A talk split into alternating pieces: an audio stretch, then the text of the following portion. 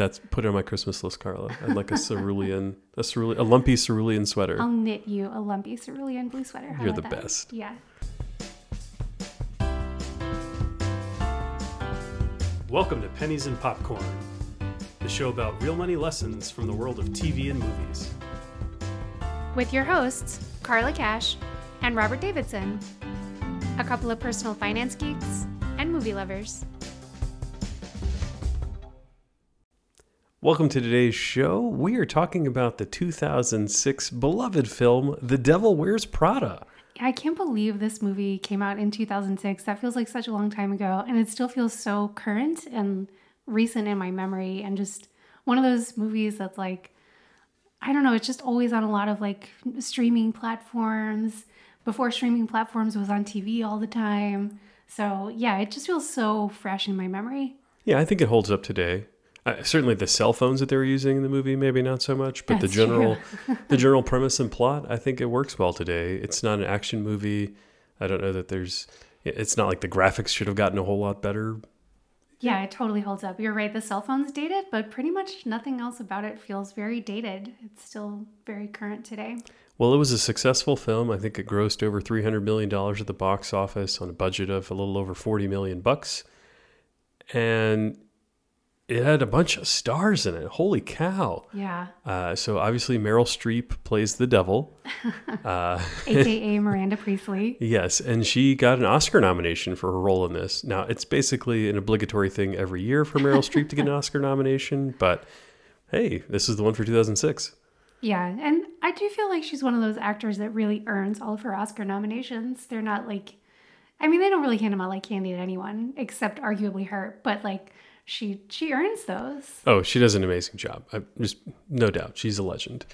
And it turns out that she was basically the only woman that they looked at for that part. Like the project didn't get off the ground until she said she was going to go do it. Yeah, I did read that they considered Glenn Close kind of early on. Oh, give me a break. But she said she didn't want to do it like from the get-go because she was tired of playing the villain. So yeah, Glenn Close was out for like pretty early. Which I guess I get. I do associate her with only being the villain. Like the only thing I can think of where she wasn't the villain was the movie The Natural, where her role was pretty minor. So maybe well, a good call by her. The movie also starred Anne Hathaway and then had like secondary stars of Emily Blunt and Stanley Tucci. Yeah. So huge baller cast, and they worked well together. I read that they really became pretty good friends on set. Maybe they could tell they were doing something pretty special. Stanley Tucci didn't get added until a couple of days before filming started, but the rest of them, I think they could tell they had something pretty good on their hands. Yeah, I think Anne Hathaway and Emily Blunt are very good friends in real life today. And Stanley Tucci is now married to Emily Blunt's sister, so they are now brother and sister-in-law, which is kind of fun. Yeah, I read that Emily Blunt invited them all to her wedding, to John Krasinski in, I think, two thousand ten. And Stanley Tucci's first wife had just died a couple of years before that after a long battle with cancer.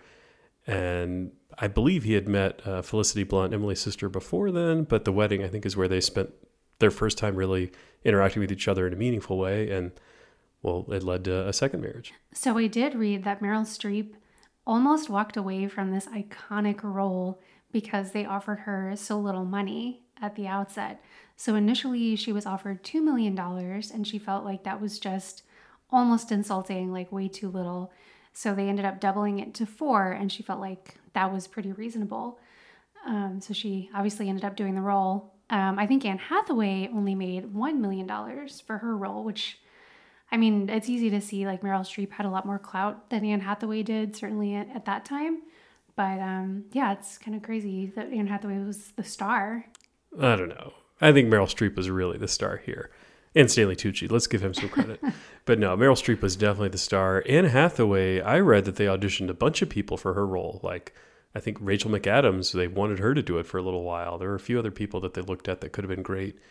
And Anne Hathaway, I read that when she was in the interview room, somebody had a little thing on their desk that had some sand in it, and she traced the words, "hire me," in the sand in her interview in one of her early, you know, talks about the movie. That's funny. Yeah, I think they offered the role to Rachel McAdams three separate times. They really, really wanted her That's to be so their, their Andy Sachs. Yeah, but she just didn't see herself doing it, I guess. So she walked away from it. I do think Rachel McAdams could have done a good job, but Anne Hathaway does a fantastic job in this role. So I'm glad the stars aligned and, and we got her in there. So let's go ahead and jump into a brief plot summary of the movie. So Anne Hathaway plays a character named Andy Sachs. She is very young, fresh out of college, and she wants to be a journalist. She's just graduated, I think, from Northwestern University with a degree in journalism, I think. And she is having trouble finding work, like, right out of college, which doesn't shock me. It's definitely a difficult career to make it in. But she's living in New York City. I guess that's where she thought she could have the best luck. Uh, her boyfriend is also in New York City, so I'm sure that's a factor of why she wants to, to be there as well. But she apparently has applied to dozens and dozens of places and hasn't gotten any luck. One of the places she applies is Runway Magazine, which is like a clear fictional stand-in for Vogue magazine. And it's for a job as Miranda Priestley's assistant. Miranda Priestley is the editor-in-chief of Vogue. She totally runs the show. Runway. Runway, sorry. Uh, and yeah, she just just like the head honcho at Runway slash Vogue. Um, and she ends up getting the job despite not being into fashion at all. And the rest of the movie is basically just about her trials and tribulations working for the dreaded Miranda Priestley, who is definitely in the running for the world's worst boss. So, okay. yeah, Miranda Priestley is um, also kind of a fictional analog for Anna Wintour, who is the real-life editor-in-chief of Vogue magazine. And this is another fun fact. I did read that the production team had a really difficult time getting designers to work with them, getting locations to agree that they could film there, because Anna Wintour is just this force of nature. Everyone knows who she is in New York and in the fashion industry in general. And she is just like sort of beloved, but also mostly hated and feared. I mean, what kind of a jerk do you have to be if everyone's afraid to make a movie that is sort of loosely based on you? Yeah. And because of how terrible you are? Yeah. Right. I mean, wow, that's, that's insane. I, I think I read that when Meryl Streep signed on, that really helped a lot to get some people Uh, interested in, in doing the project, because so many folks were just terrified about the blowback they would have from somehow doing this piece that seemed like a hit job on this Vogue lady. Yeah, well, the movie is based on a novel that came out in two thousand three by a woman named Lauren Weisberger, Weisenberger, something like that, um, who had actually worked as Anna Wintour's assistant at Vogue in exactly the same role that Andy has for Miranda Priestley in the movie, and had kind of a difficult experience there, not completely unlike what we see in the book and in the film. So it was clear that this was this was not unrelated to Anna Wintour.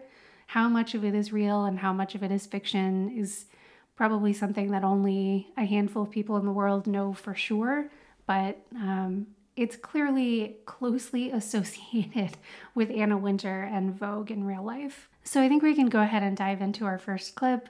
That is uh, one of the more iconic exchanges in the movie. So this is Andy Sachs coming to interview with Miranda Priestley.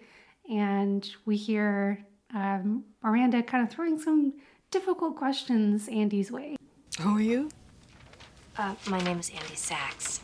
I recently graduated from Northwestern University. And what are you doing here? Well, I think I could do a good job as your assistant. And, um, yeah, I came to New York to be a journalist and uh, sent letters out everywhere, and then finally got a call from Elias Clark and met with Sherry up at Human Resources. And basically, it's this or Auto Universe. So you don't read Runway? Uh, no. And before today, you had never heard of me? No. And you have no style or sense of fashion? Well, um, I think that depends on what you're... No, no. That wasn't a question. Oh, boy. So I think the first thing to talk about here in the context of, like, careers and how to do well in a career is... was this job a good idea for Andy Sachs to be taking in the first place? I don't think so. I don't get it. Okay. She is applying for a job as an assistant to some chief editor of a popular magazine, but she wants to be a journalist. She says very clearly, I want to be a journalist. An assistant and a journalist are totally different roles. I don't understand how this is going to help her become a better communicator of information to other people, which is what journalists do, right? They write pieces or they do broadcast journalism where they communicate a message over video to folks. As an assistant, her job, as we see in the movie, is to get her coffee and run her errands and drop off the book at her house and make sure that the skirts show up at the right time for the photo shoot and other little details like that. What in the world do those skills have to do at all with being able to take a story, understand its details, pull it all together, and have something communicable to the rest of the world? So in a sense, I very much agree with you. And there's a scene in the movie where Andy is talking to her dad, and he is basically giving her the same speech that you just gave me. Um, and he's like, "What? You know, you want to be a writer, you're not doing any writing." And she kind of jokes back, "Hey, I, I wrote you emails." Like, but she, she really isn't doing any writing. That's clear. She doesn't have time to. She works, I'm going to say, somewhere in the realm of like seventy or eighty hours a week. Yeah, you're right. Just like running errands.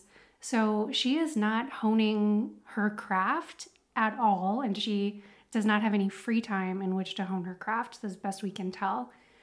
However, I don't think this is such a bad career move for her. In real life, Anna Wintour, and in the movie, the fictional Miranda Priestley, they are represented as having like the best of the best when it comes to contacts, networks within all kinds of powerful industries, including print journalism and publishing in general. So she is going to be meeting a lot of really, really high-powered people. And in fact, we do see that happening in the movie. She befriends like a pretty high-powered writer to the point that she gets somebody to get her the unpublished Harry Potter manuscript. If that's not a sign that you don't that you've got your tentacles like deep into the publishing world, I don't know what is.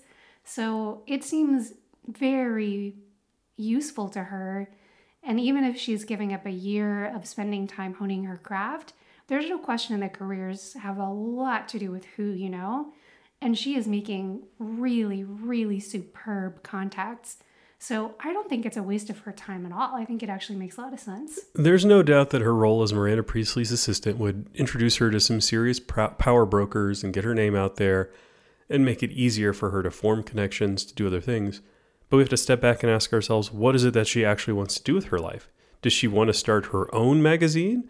Does she want to go make her own journalistic uh, medium that she's going to go communicate with the public through? Like, I don't think that's what she really wants to be. I think she wants to be a writer or a broadcast journalist. And I don't know how knowing those people is really going to help her.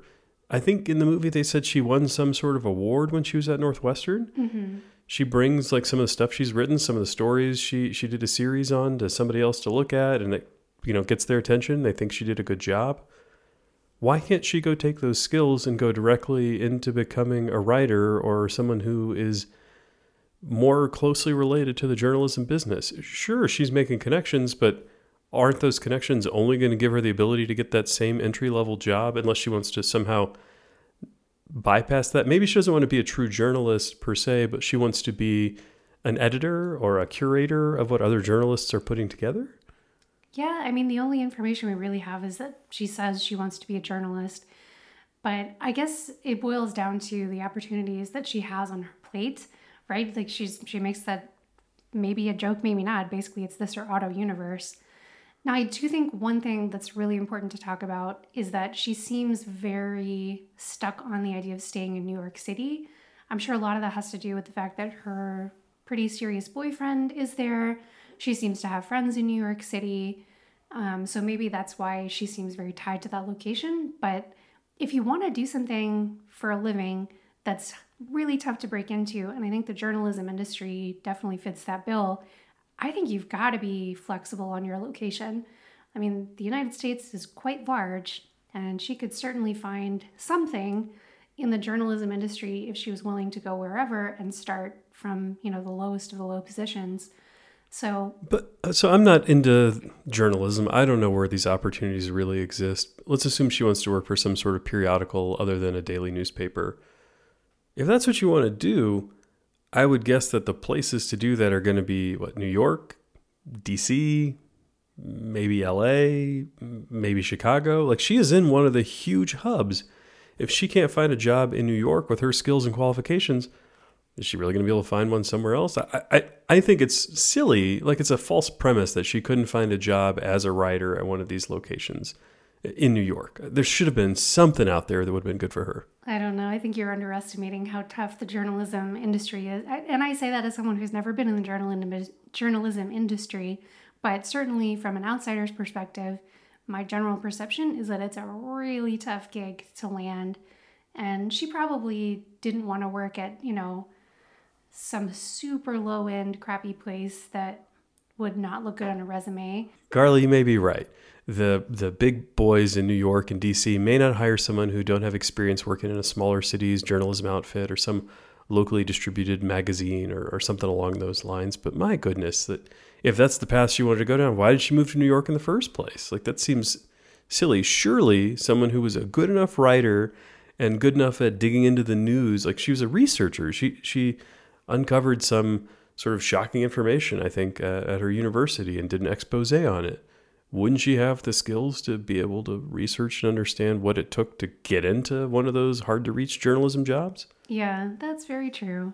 But, you know, a lot of people go into industries that are tough to break into on a wing and a prayer, right? So, I don't know. I think the bottom line is, if it makes sense for you to do something that seems beneath you but could potentially make you a lot of really great contacts, I think it's a good thing to do. It can be a really good use of your time.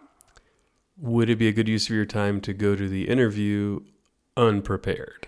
Okay, this is the thing that drives me so crazy about this. So imagine that she was showing up to, like, the New York Times for an interview, and I don't know who the current editor-in-chief of the New York Times is, but she walks into that guy's office, and he's like, "You'd never heard of me before today?" And she's like, "Nope."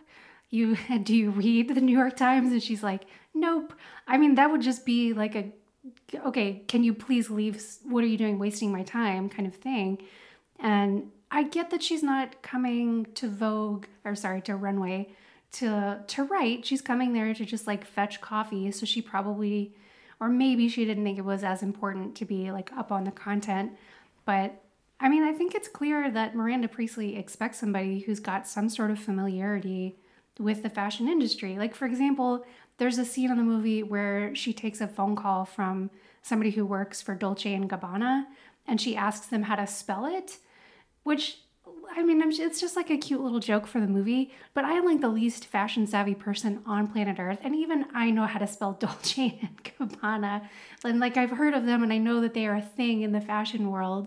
So it just seems like she's being almost intentionally obtuse and just refusing to even put a tiny amount of effort into getting this job. If she's going to bother to go there and apply for it, put in some effort and, like, pick up a copy of Runway, you know, flip through it, get an idea of what's going on in the fashion world if you want to work in that industry. I don't know. So I have had the opportunity to interview a lot of people over the years. And some, like, there are two different types of people who show up in the interviews. And I think a lot of them really prepare. And my company is huge. People go look at our website and try to figure out something about who we are. And they're, when people have done that and they come into the interview and they start talking about us, except they're wrong. Like, they don't actually understand what my slice of the company does or what my role that I'm offering to them or that I'm interviewing them for is all about. It's kind of off-putting. Right? It sort of seems like you are not very good at filtering information and determining what is relevant and what is not relevant. And instead, you're just parroting back what you read somewhere in order to make me feel like you've done a good job preparing. But instead, it makes me doubt your qualifications. But how does that... So you said there's two categories of people. I assume the other is people who don't seem prepared in that same way. Well, how do those people do with you? So there's a difference between not being prepared and not trying to, like, show off your preparedness, right? You should know enough about what we do to be able to speak comfortably and competently about what's going on and be able to ask reasonable questions about who we are. I think a lot of times everybody forgets what an interview is all about. It's about both parties determining if it's the right fit. Everybody usually think about, thinks about the employer deciding whether or not they're going to offer a position to a candidate, but the candidate should also be evaluating whether or not they're going to accept a position that an employer offers, right? That is a huge part of the process. Do we expect employers to know every last thing about what somebody else has done when they walk into the interview room? I think we're kidding ourselves. Half the time, I suspect, many employers or individuals who are in, inter- in an interview have done limited preparation. Uh, hopefully, they've at least read a resume, but th- that may be all. In some cases, they're probably reading the resume as the interview's going.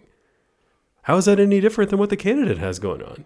Well, I do think, one, you're just ignoring the reality that oftentimes employers just have more power than potential employees, right? Well, most people aren't as good as I am. I mean, I get it. I get it.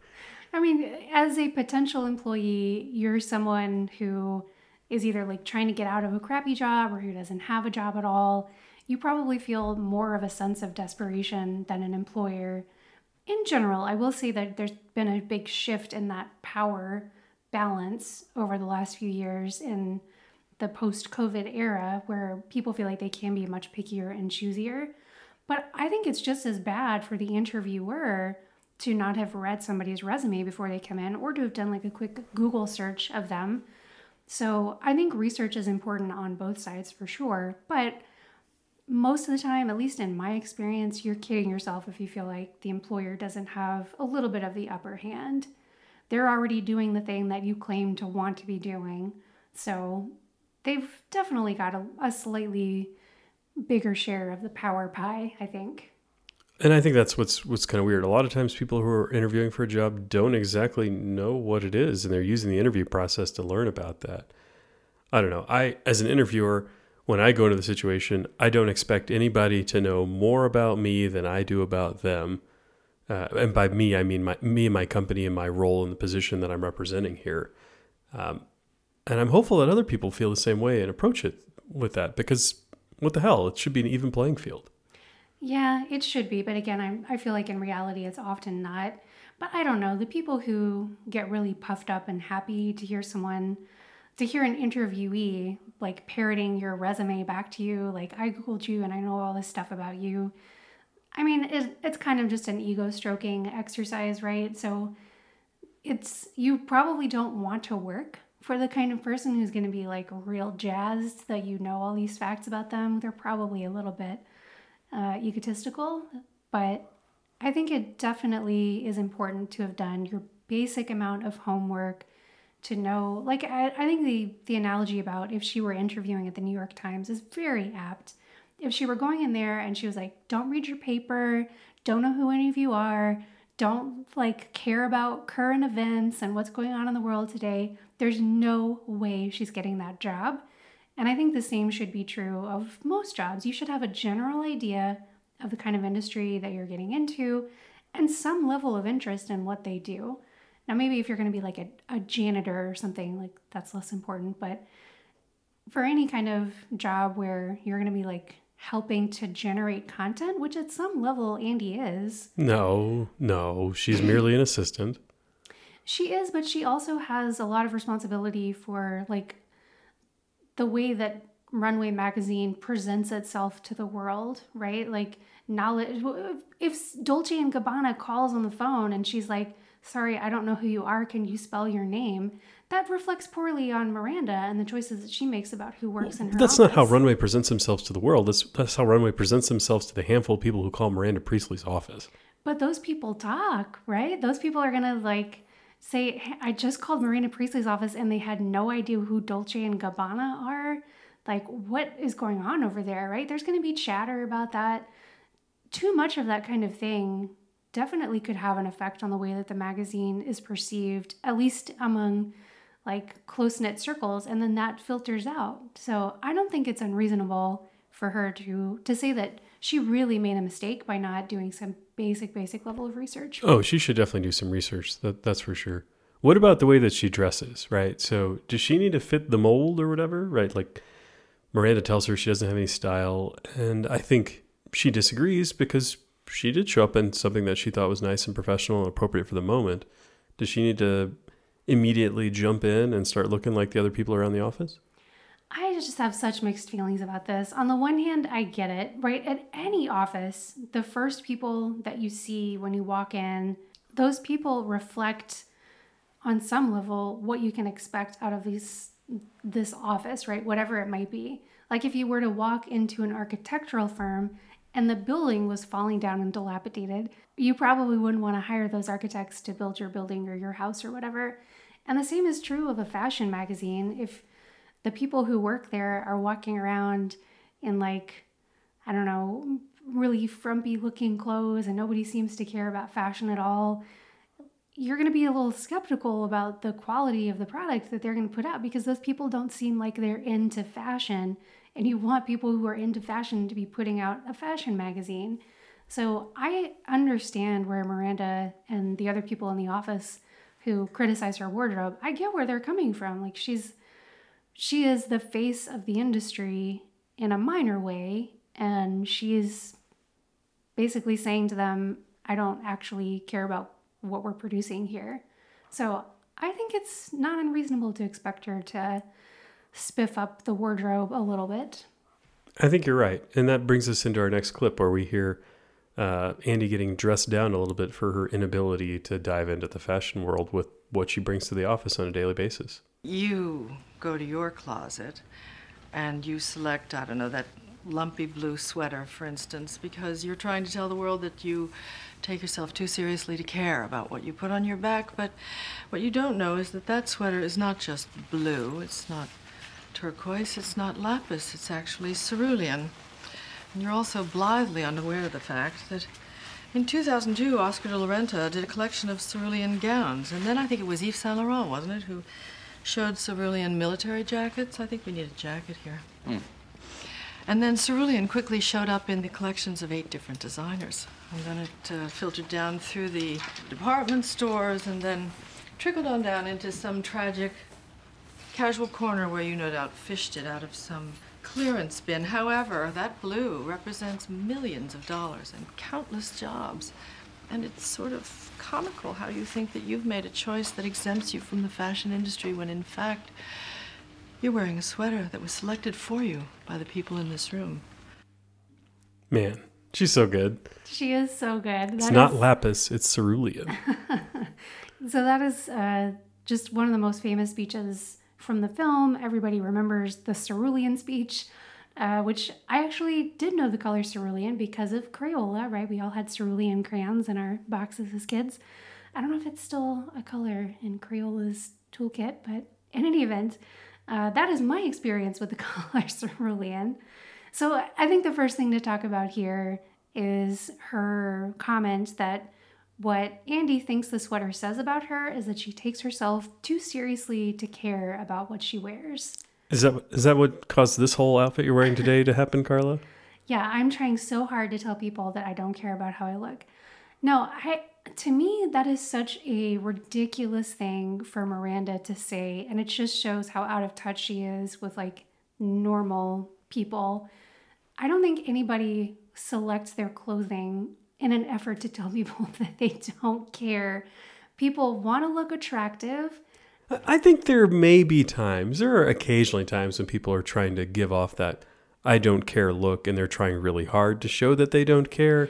Yeah. But not what you're wearing to the office every day. Yeah. No, I, there's like a scene in, uh, what is it, The Social Network, where Mark Zuckerberg shows up to some meeting in a robe. And that is clearly an effort to tell them, like, screw you, I don't, you're not important enough for me to get dressed.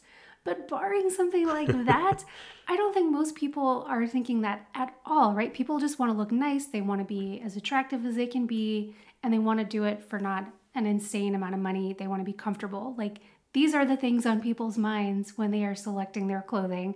No one is thinking, I'm going to try to look really hard. Like, I just don't care about the fashion industry. I think that's just so out of touch and insane. Yeah, and she's hating on her for getting this out of the, you know, casual corner, bargain basement bin or whatever. Mm-hmm. I, I think she's really pretty harsh about that when in reality, I suspect Andy's wearing clothes that she thinks are appropriate for the moment at this time, right? They're, they're what she has in her wardrobe. She's right out of college, probably isn't getting paid a ton, and is wearing things that seem reasonable for an office.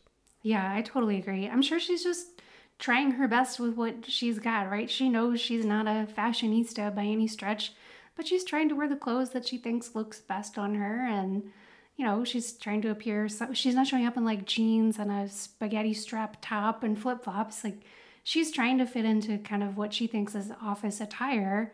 So it's not like she's just giving a big, she's not showing up in a robe like Mark Zuckerberg, right? She is attempting to look presentable and somewhat professional.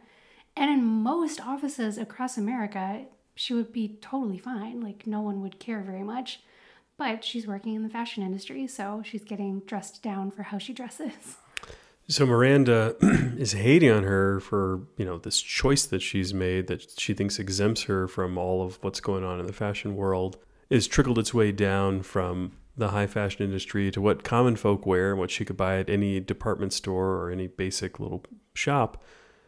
And I feel like Miranda's super harsh about that when the fact that her fashion has such an impact on the world like this uh, is what allows her to have any power in the first place. It allows her to have this wealth and, and, you know, huge income and fame. Yeah, I totally agree. She's disdainful of the very thing that has put her in the position that she's in, right? If there weren't lots of like lesser clothes manufacturers and, you know, things like Casual Corner or whatever they might be that were copying what the, the bigger fashion houses were doing, the fashion industry would be way smaller than it is, right? And she would have way less influence than she does. So the fact that there are people, you know, kind of eating the scraps off her table, that's what makes her as successful as she is. And for her to not recognize that and to be haughty about it, I think is just, again, very out of touch.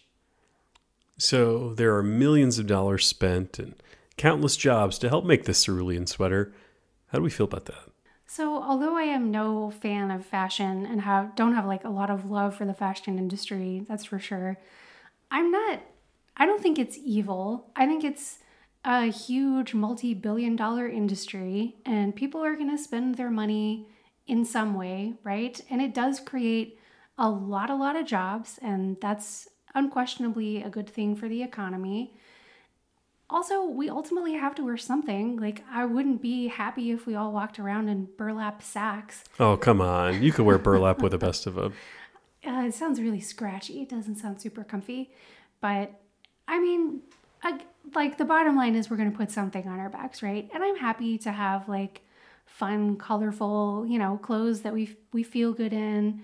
Yeah, so I love the idea of there being new concepts and new designs and choices and a variety of things. The world would be boring if it were so bland, but having all these different options out there just creates a, a wonderful palette for us to see. It makes life more interesting. Yeah, I don't think the fashion industry is inherently evil, and I'm happy that we have like fun clothes on planet Earth.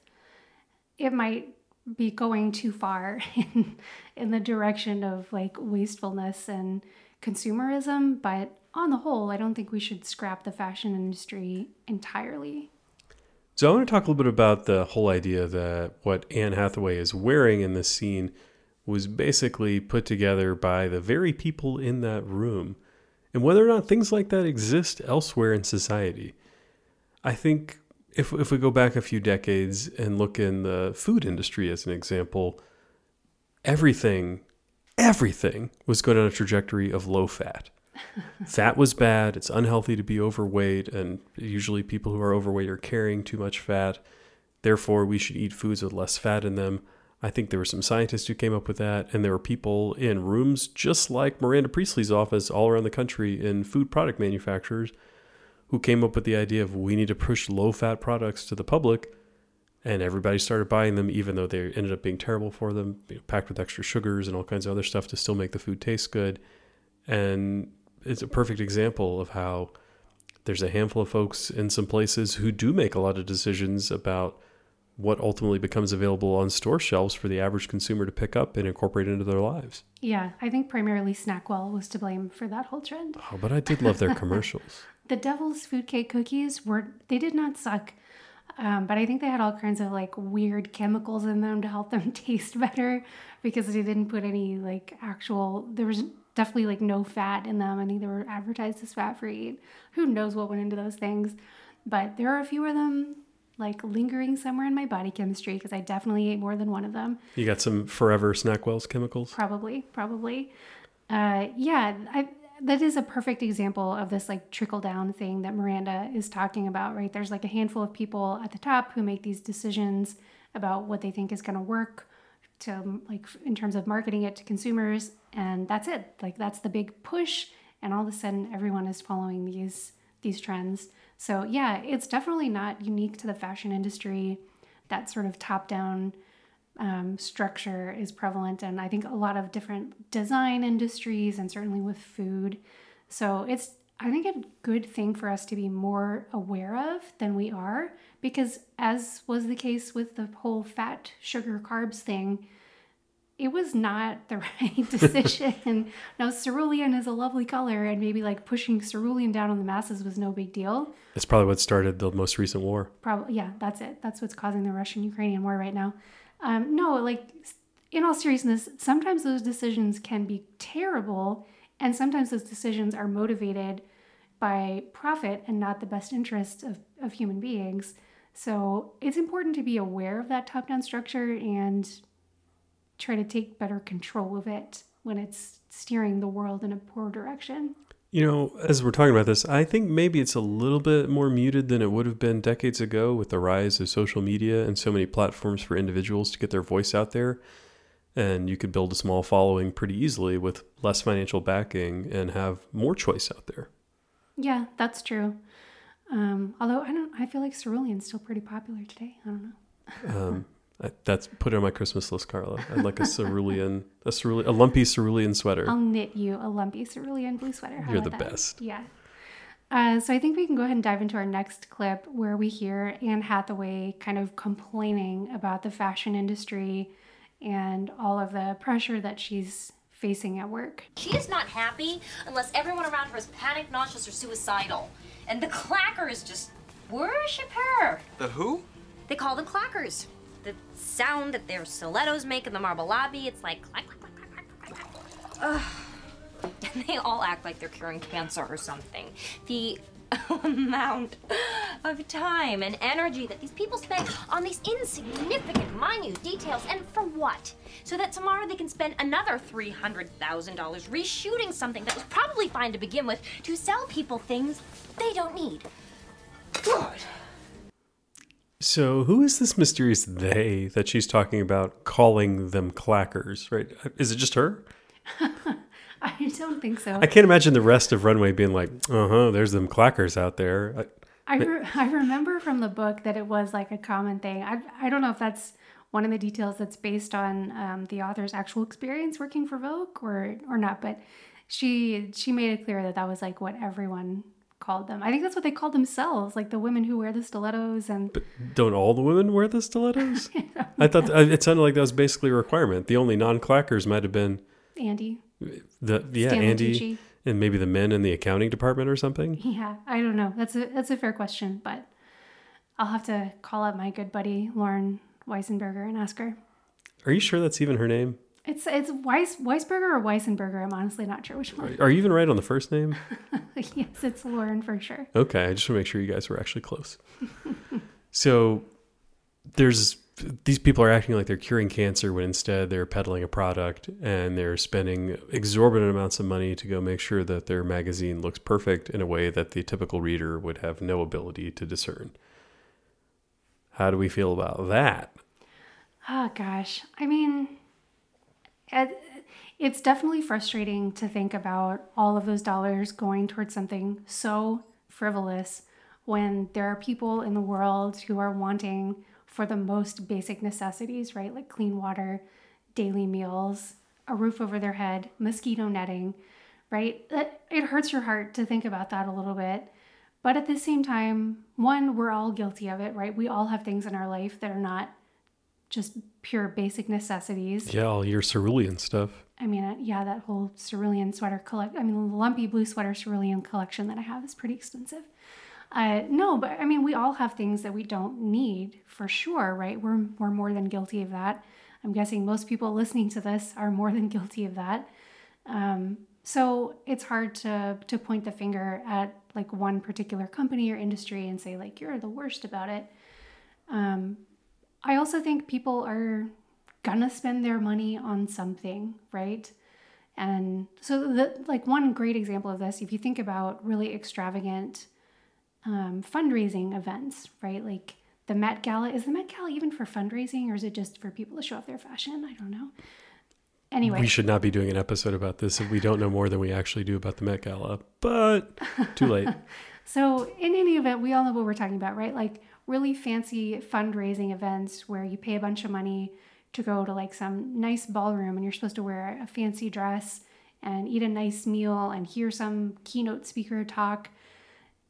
They are for the purpose of raising money, but it also costs a lot of money to feed all of those people, to rent out that big ballroom, to pay the keynote speaker to show up, um, to like have the nice decorations to promote the event. Like all of these things cost a lot, a lot of dollars. And we could feed more mouths and buy more mosquito netting if we just put everybody's dollars towards those necessities instead of towards the fancy event. But then people would not donate the money, right? You've got to give some people just like a, a fancy, like a carrot. You've got to have some incentive to get them interested in being involved with your cause. So that is a very common phenomenon. Humans, we just inherently are kind of sucky when it comes to giving our money away. We want something back in return, right? So it's not bad or evil, I think, to throw fundraisers that are like that, because in the long run, you will get more money for your cause than if you just walked around knocking on people's doors and saying, hey, we're going to buy a bunch of mosquito netting, please give me money. No one is going to say yes to that, or a far like lower percentage of people will say yes to that than to the Met Gala or whatever. And for those of you who don't know, Carla's insistence on mosquito netting, I think it's been deemed one of the most cost-effective ways to save the most lives, to prevent malaria transmission in parts of the world uh, who struggle with that today. Right? Yeah, yeah, for sure. Uh, if we go back to the three hundred thousand dollars for the photo shoot, I definitely don't think there's anything wrong with that, to, to go spend some additional money, because what else would happen with those funds, right? They're creating jobs, which gives more opportunities for a lot of other people to do things that they want to do. And I think that's a wonderful thing for our communities and our economy. And that, that money that we're seeing is being wasted. If it weren't wasted, where would it go? Into the hands of the the owners of the magazine, or a bonus for some of the employees? Are we are we ripping on Miranda Priestley for not buying enough of those malaria mosquito nets? If if we're not, then it seems pretty silly to be ripping on her for wasting three hundred thousand dollars, because she believes it's actually what's necessary for a quality product. Uh, and without that, then the whole magazine wouldn't exist in the first place. Yeah, I mean, we we had to point the finger everywhere if we're going to point the finger at them, right? All kinds of luxury products of any type, including, you know, fancy gadgets like the kind of microphones that we're talking in today, right? These are not like critical, necessary things. So if we're going to point the finger at them, we got to point it at a lot of other places too. So I agree. I don't think it's the worst thing in the world. And it's a, a thorny ethical issue. But at the same time, we feel confident that that three hundred K would not go to helping the neediest people in the world if it weren't going towards another photo shoot. So if they're going to spend the money on the magazine, whatever, reshoot your shoot, I guess. Well, so that's the ethics of them spending the money. But what if we think about what they're spending it for? They're spending this money to help convince other people to buy stuff that they don't need. High fashion is not inexpensive, right? It is a costly thing to purchase. I wish there were a study out there or a bunch of data we could go fetch that would tell us what percentage of the people who are buying these clothes should be, right? How yeah. many people are buying expensive fashionable items that they just can't actually afford, or that's a real stretch for them, and that they should be using some of those funds to to save for other things in their life? Um, does that change the ethics? I think it changes the... Mil- well, I think it makes the fashion industry worse from a different perspective, right? Because what they're trying to do is make us feel bad about ourselves. That's so true. Yeah, they're trying to make us feel like our bodies aren't good enough the way that they are, and they need to be like nipped and tucked and hidden in these, you know, dresses that fit just so. Um, they're just, they're trying to make us feel bad about our hair and our skin. And I mean, everything about a human body that like exists, they want to make it better in some way, right? But the way it smells, perfume, all that stuff.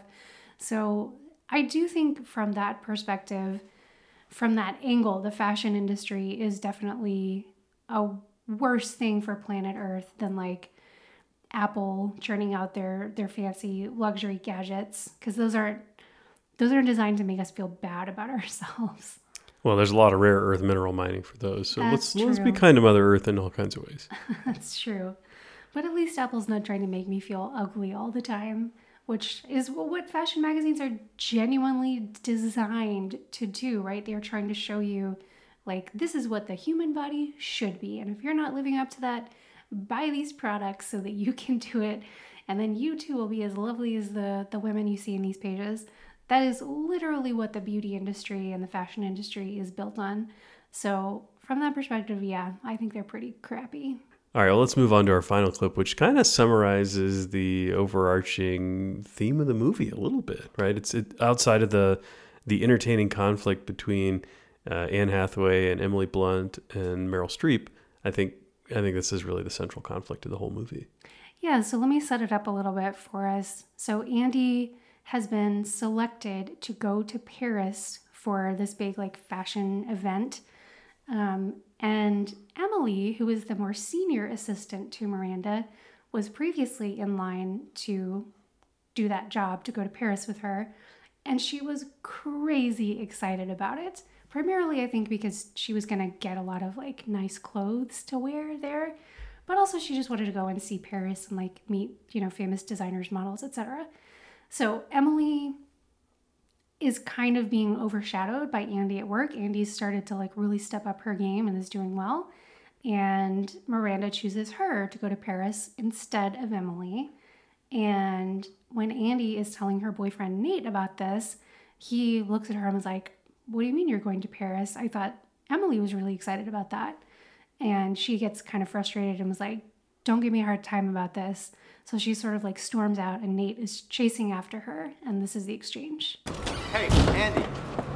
Andy. Andy, what the hell is wrong I, with I you? I didn't have a choice, okay? I Miranda asked me and I, I couldn't say no. I know. That's I, your answer for everything lately. I didn't oh, have a choice. Nate, like, this job was forced Nate, on you. Like, I you don't make it. these decisions okay. yourself. You're mad because I work late all the time and because I missed your birthday party. And I'm sorry. Oh, come on. What What am I for? You, you you hate Runway and Miranda and you think fashion is stupid. You've made that clear. Andy, I make port wine reductions all day. I'm not exactly in the Peace Corps. You know, I wouldn't care if you were out there pole dancing all night, as long as you did it with a little integrity. You used to say this was just a job. You used to make fun of the runway girls. What happened? Now, now you've become one of them. That's absurd. Hey, that's okay. That's fine. Just own up to it. And then we can stop pretending like we have anything in common anymore. Did she become a clacker? I think she became a clacker. She's wearing stilettos in that scene, so... Yeah, I could hear her walking away at the beginning. So there's lots of stuff to dig into here, right? This is kind of a meaty scene. But I think the central theme of the movie is comes down to this phrase, I didn't have a choice. And Nate kind of calling her out on it and saying, but you do have a choice. Like, you, you chose to work there. I think this is so common among workers today that we just get, like, in the weeds of the day-to-day, and especially... if we're not like the head honcho, if we have anyone above us who's making decisions, we just kind of do what is asked of us and forget that, one, we have a choice to like argue with our boss if we think something is not being done in a good way, in an appropriate way, in an ethical way, whatever it might be, or two, to just up and leave, right? That is always an option that people have. We are not prisoners. So what are your thoughts on that? Yeah, she definitely does need to take responsibility. She... obviously wanted to succeed, but she should probably step back periodically and determine if success is aligned with her values and her long-term goals. She she certainly has changed and evolved as part of working at Runway and being more in this world of high fashion and in this cutthroat space where she works for someone who is not particularly nice or respectful of anybody. And it's almost impossible to do that every day and not get some of it on you, right?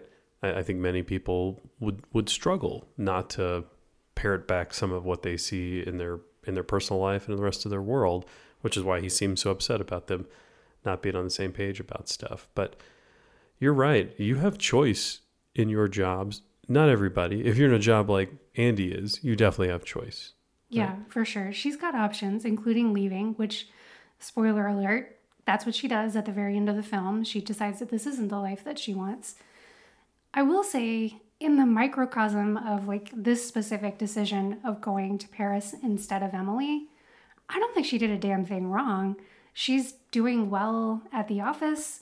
Yeah, she didn't sabotage Emily's work performance or anything like no, that. She just all. seemed to connect better with Miranda and demonstrate that she had a lot of value and was someone that Miranda should count on. Yeah, I completely agree. I mean, I, I think of, like, say you had two authors who were really good friends, right? And one of them, like, has a lot of success, sells their work for a really high price, and the other one doesn't. Is the author who sold their work supposed to just say, oh, well, my friend's hasn't sold his work yet, so sorry, publishing company, I don't actually want to do a deal with you? That's insane, right? Like, everybody's on their own path. Also, by the way, Andy and Emily are not best buds at all. Like, Emily is really mean to Andy ninety-nine percent of the time. So it just seems crazy to me that she's not allowed to have success just because someone else is, like, in a similar position to her. This kind of makes me think back in my own career, where uh, in, in two thousand eight, I was afforded the opportunity to participate in a leadership development program type thing, uh, along with a few dozen of my colleagues, which the thing eventually got shut down because two thousand eight was not an ideal time to be investing in that sort of thing in most businesses. Uh, but I had a colleague who ultimately got laid off in late two thousand eight, who was a terrible employee, and she was more senior than I was, and she was really offended at a handful of people with a little bit less experience than she had being invited to participate in this leadership development program.